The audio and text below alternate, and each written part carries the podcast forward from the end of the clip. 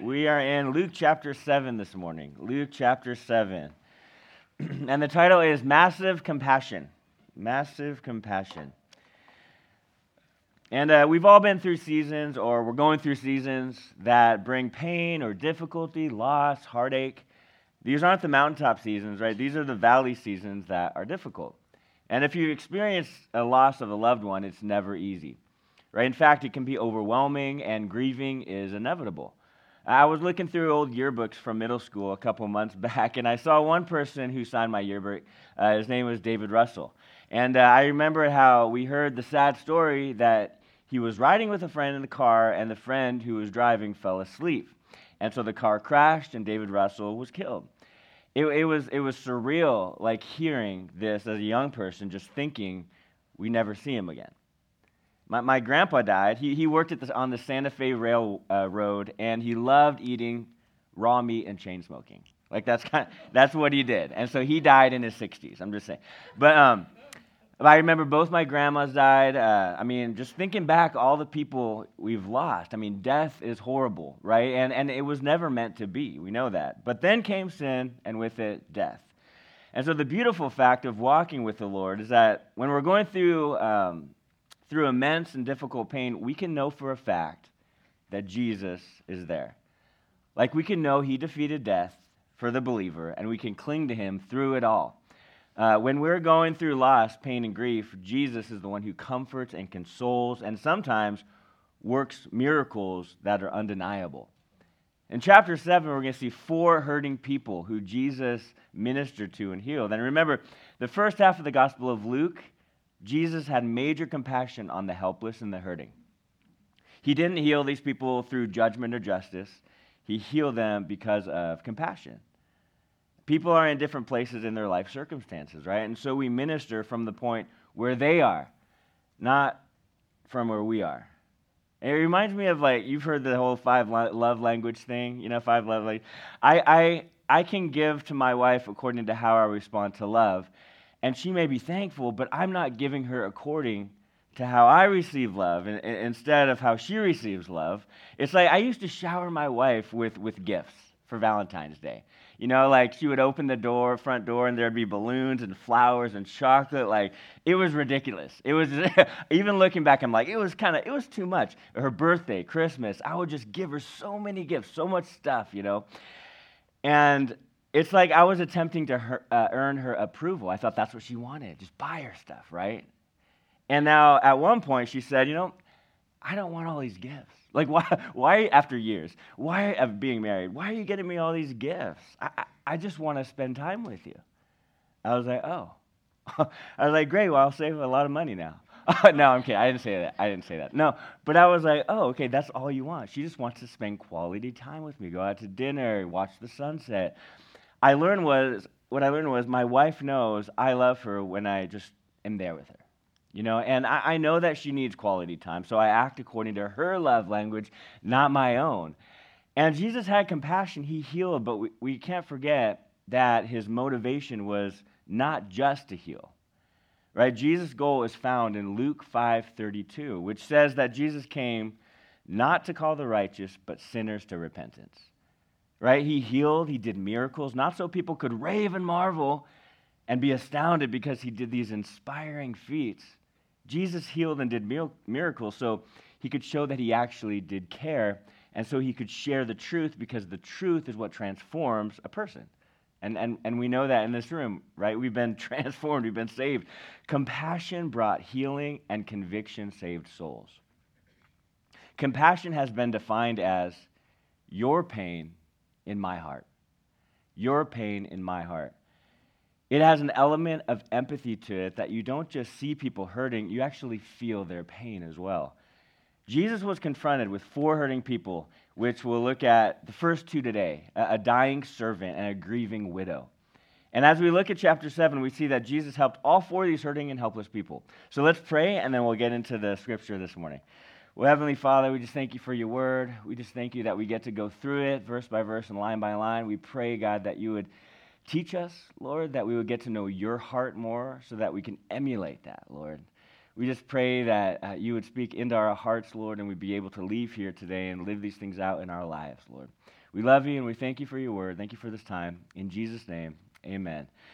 All right, so we're going to look at the whole first uh, story and then we'll go to the next one after. But verse 1, it says, chapter 7 of Luke. Now, when he concluded all these sayings in the hearing of the people, he entered Capernaum, and a certain centurion servant who was dear to him was sick and ready to die. So when he heard about Jesus, he sent elders uh, of the Jews to him, pleading with him to, uh, to come and to heal his servant. And when they came to Jesus, they begged him earnestly, saying that the one for whom he should do this was deserving, for he loves our nation and he has built us a synagogue. Verse 6. And then Jesus went with them, and when he was already not far from the house, the centurion sent friends to him, saying to him, Lord, do not trouble yourself I am not worthy that you should enter under my roof. Therefore, I did not even think myself worthy to come to you. But say the word, and my servant will be healed. For I also am a man placed under authority, having soldiers under me. And I say to one, Go, and he goes, and to another, Come, and he comes, and to my servant, Do this, and he does it. When Jesus heard these things, he marveled at him, and he turned around, and he said to the crowd that followed him, I say to you, I have not found such great faith, not even in Israel. And those who were sent, returning to the house, found the servant well who had been sick. And so Jesus finished, the, remember, the sermon on the plain and then went back to the place of his residence, Capernaum. And as we look at the Roman centurion, we have to remember that Roman centurions, they had a reputation. They were known for their character, their strength, their like noble stature. Centurion, it means of 100. So most of them led between 100 to 1,000 soldiers. They were in charge of them. And through the New Testament, actually, whenever a centurion is mentioned, it's actually in a favorable light. And this guy was no exception. He brought his servant to Jesus. Now, it's important to understand under Roman law, a person who owned a servant or slave had the right to put them to death legally.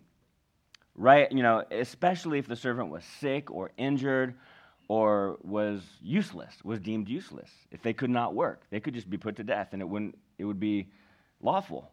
And many of the indentured servants actually, they became part of the family of their masters. They were actually seen as part of the family unit.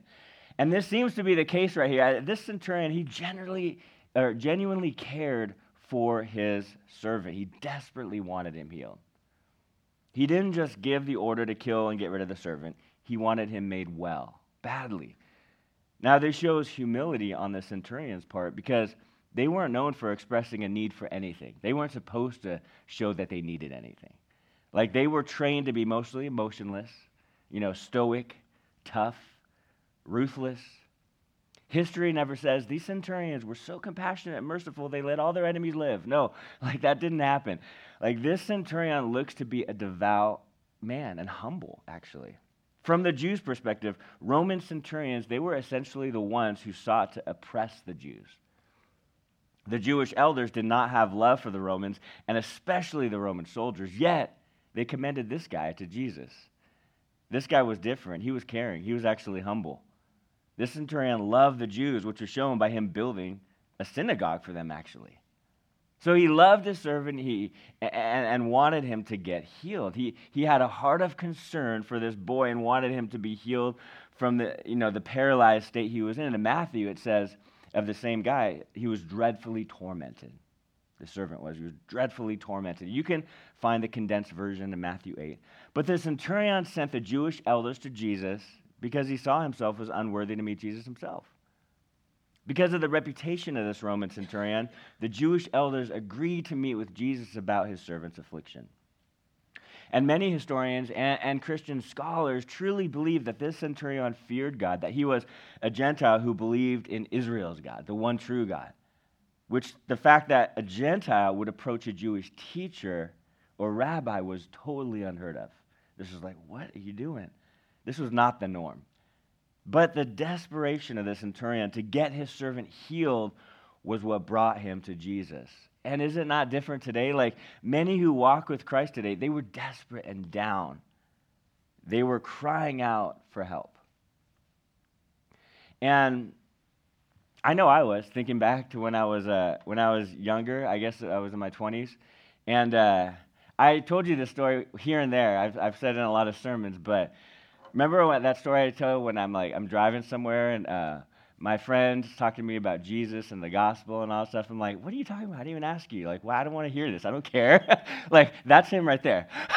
Casey, uh, yeah, he's in town. He's passing through. He went to, uh, he went to a Christian, uh, like a hardcore Christian concert or something. I don't know, uh, up, up north, uh, Birmingham but uh, he's passing through, and he's the guy I always talk about and I always mention in favorable light. I never but uh, but seriously, he's the one that was just like, I'm taking him to church, I'm taking him to this Bible study. He's gonna think we're all weird, but whatever. Like, and and I, you know, he's the guy. So I, I and I remember two years, I don't know if you remember this, but two years after I was saved, you didn't really know it. I showed up at your house, knocked on the door, and you opened it. I was like, Casey, I'm saved. You're like, what? I was like, and the first thing I said, we like hugged and praising the Lord together. And uh, so yeah, he was bold enough he, he, to share with me the gospel, right? Just just straight up, uh, just straight up, not watered down. I was like, whoa, you know. So thank you. I, I, am going to continue on so I don't cry.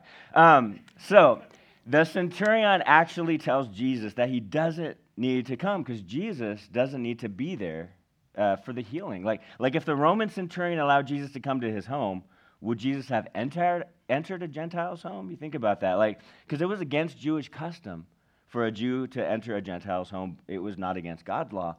But in a popular rabbinic writing at this time, it was written, the dwelling place of the Gentiles are unclean.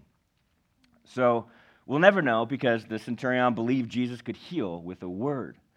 The centurion, he was no dummy, right? For he knew that the, a rabbi in his home would be a problem for the culture. But from this encounter, what we see that the centurion had a couple godly traits is strong faith and he had great humility. Strong faith and great humility. Strong faith because he believed Jesus could heal with a word.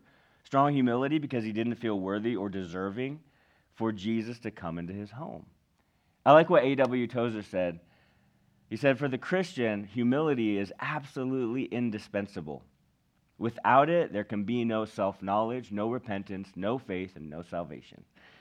The humble would be exalted, and the exalted will be humbled, right? The centurion, he had faith as well, for there is no indication of doubt in his words about what Jesus could do.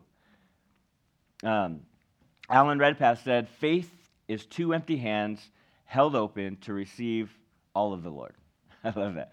Faith doesn't mean a person is strong without the Lord and believes independently.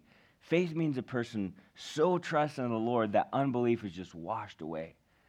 I truly believe that faith and humility, they're partners in holiness. Spurgeon said this of this space, uh, specific encounter. He said about this Roman centurion, he said, Two features of character blend in him which do not often meet in such graceful harmony. He won the high opinion of others, and yet he held a low estimation of himself. And so the Roman centurion had authority, and he knew Jesus had authority from heaven to heal his servant. He had great faith in Jesus' words.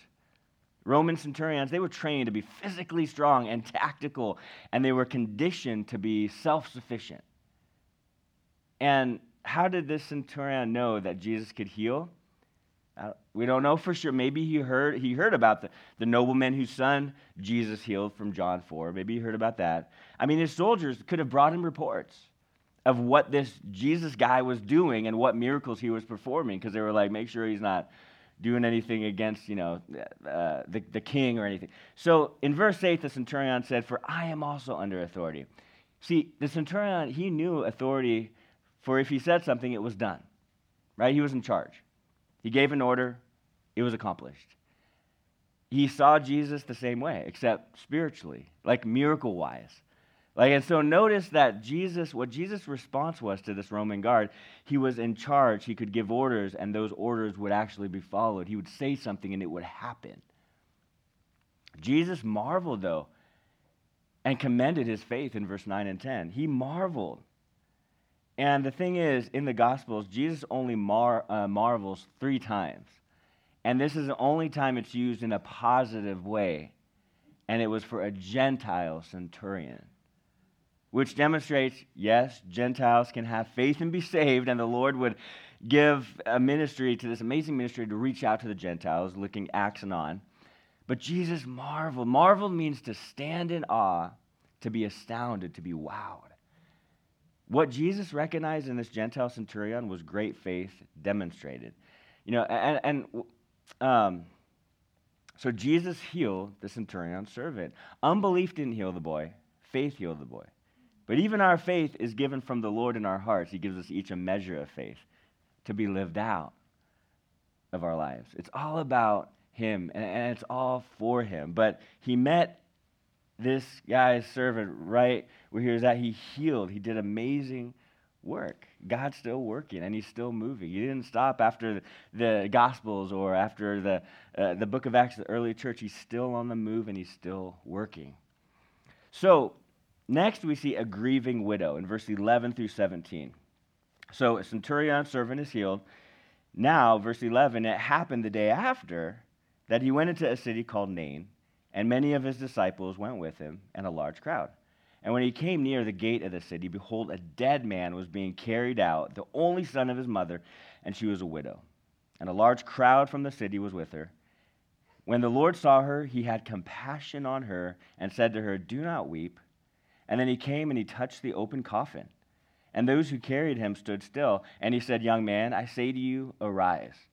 And so he who was dead sat up and began to speak, and he presented him to his mother. And then fear came upon all, and they glorified God, saying, A great prophet has risen up among us, and God has visited his people. And the report about him went throughout all Judea and all the surrounding region. So the fame and the, and the popularity of Jesus continually grew, and at this point, there were many disciples, many followers of Jesus. And as his fame grew, so did his followers. So Jesus went to the city Nain, which is about six miles southwest of Nazareth, and this city was about 25 miles from where he healed the centurion's servant. So it would have been a full day's journey. So Jesus didn't travel there because someone requested him this time.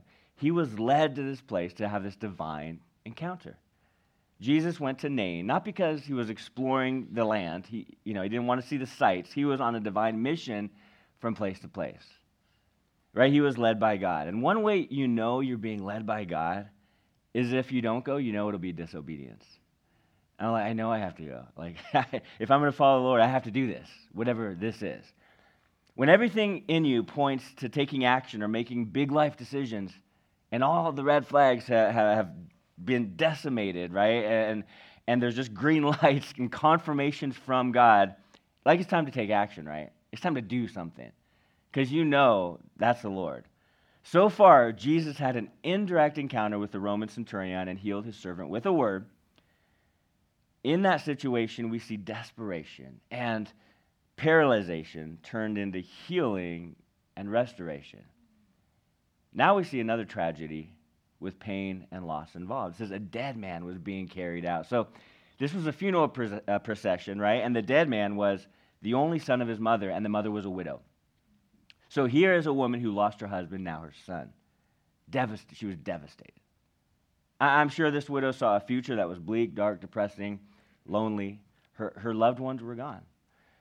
Since the Jews buried their dead on the same day they died, it was most likely late afternoon when Jesus and his followers arrived at the city gate. So two crowds meet. Two crowds meet. The crowd that was with the funeral procession and the widow, and Jesus and the crowd that was following him. So Jesus was going toward the city while the funeral procession was going toward the cemetery. He was going toward the city, they were going toward the cemetery. And I love the picture here when it comes to the spiritual. See, one crowd is headed for the funeral, mourning, down, grieving, for they don't have Jesus. The other crowd, who are disciples of Jesus, they're rejoicing, they're excited, they're expectant, they, they just saw a, miracle. They, it's amazing. One crowd is dead from sin, the other crowd has been raised to life and is forgiven. You see the contrast there. John 3:36, Jesus says this, he who believes in the Son has everlasting life, and he who does not believe in the Son shall not see life, but the wrath of God abides in him. John 5:24 Jesus says, "Most assuredly I say to you, he who hears my word and believes in him who sent me has everlasting life, and shall not come into judgment, but has passed from death into life."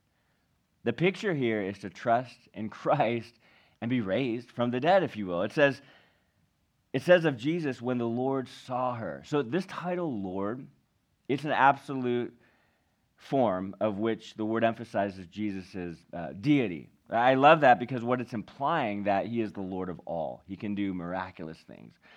Jesus saw the widow and it says he had compassion on her. Again, compassion. Jesus right away understood the situation. Like sometimes we're going through things and we're like, oh, no one understands. And, and maybe sometimes no one does understand. You tell them your situation, they're like, yeah, I don't know. like, I don't know what to do. Sorry, I'll pray for you. They, sometimes no one understands. But you can always count on the fact that Jesus understands your situation. He knows exactly what you're going through, exactly what you're feeling, exactly how to heal, exactly how to meet you where you're at. He, he felt the pain of this widow regarding her loss, just like he felt the pain of sin and death that was rampant, that is rampant in the world. He was a man of sorrows. He was meeting this woman who had major sorrows. He had compassion on her. He, was, he said to her, Do not weep. Now, to be clear, this isn't equivalent to like, suck it up, you know, don't cry, eh, you know. Remember, he had compassion at this point, and so he was speaking with a heart of empathy to a widow who was deeply grieving in Nain. The, the, the city uh, Nain, the name actually means beautiful, and at this time, the widow, I'm sure, saw nothing beautiful. She saw darkness and death and loneliness. So, Jesus, in an unprecedented move in verse 14 to 17, touches a coffin. And the ones who were carrying it kind of stopped in shock. Right? You, you, don't, you can't really blame them, right? You're like, what's this guy doing? Like, like, what is happening here? Jesus touched the coffin, spoke to the dead boy as if he was alive. And he said, Young man, I say to you, arise. I mean, imagine the onlookers. What if you were in that crowd? What strange things they're saying? Like, what is happening? This is strange. Someone, security, you know, or like, what's going on? I mean, imagine Jesus and the crowd, they approach the procession. He tells the woman not to weep, touches the coffin, speaks to a dead boy. This is, seems insane. Who says Jesus doesn't work in miraculous and unconventional ways? Yes, he does. So, what was the result of Jesus' actions? Well, it says, So he who was dead sat up and began to speak. And it's like, wow. From death to life, from, from, from laid out to sitting up, from lifeless to living, now, Jesus divinely interrupted a few funeral processions by raising the dead, if you go through the Gospels. Jairus' daughter, Lazarus. See, this boy was not resurrected, though. He was resuscitated, right? Because there's a difference. Jesus is the only one that was resurrected. This boy was brought back to life, but then he would live out his life and die again someday. Jesus was resurrected, still at the right hand of God. So, the widow's son, we see two evidences of life, clear evidences. Number one, he sat up. Number two, he spoke. He was in an open coffin, so it would have been easy to sit up, but he, we don't know exactly what he said, right? I wish we knew. I'm sure it would be interesting. Like, what did he say? You know, did, did, did the boy like just, just praise God immediately? Did he say the name of Jesus? Did he, did he say, Where am I? What's going on? Why are you all looking at me like that? like, you think about their faces, just like, shocked, you know? We don't know. We don't know. But the two evidences that miracles took place where he sat up and he spoke. And as believers, we too are to arise. As believers, we are to speak out the gospel, like Casey did in my life, you know? Unrelenting and even annoying. but later, I'm like, I, again, I returned it and said, Thank you. Thank you for not being shy, for, for just saying it, even though I felt awkward. Yeah, I was. That was part. You know, there's three or four people that can totally contributed to me coming to the Lord, and so I'm so thankful. But God makes, you know, Jesus makes dead things come to life. How amazing is He? And and it reminds me of I, was reading the story about uh, Mr. Moody, D.L. Moody. He was asked to conduct a funeral service, so he decided to study the Gospels to find a funeral sermon delivered by Jesus. Because you're like, well, Jesus, I'm sure did it right, so I'm gonna do that. However, Moody searched in vain because every funeral Jesus attended, he broke up by raising the dead. so Moody's like, all right, I'll look somewhere else. I mean, I mean, what a blessing that. What a blessing for the boy. What a blessing for this widow. She, she already lost her husband and she lost her son, but when Jesus arrived, everything changed. And we can relate to that, right? when Jesus entered our lives, everything changes. She, she went from mourning to praising, from helpless to assurance, from, from bleakness to blessings. And when Jesus show up, things change. Death is defeated. So we can arise and speak out. So we can sit up and praise God. Jesus had brought a dead son back to life to reunite with his mom. And Jesus healed a centurion's servant who was dreadfully tormented, and he, he commended his faith because the Roman centurion believed that the words from Jesus were actually powerful enough to help and heal. And I love that. God's word is powerful enough to save souls, to heal hearts, to restore what has been broken.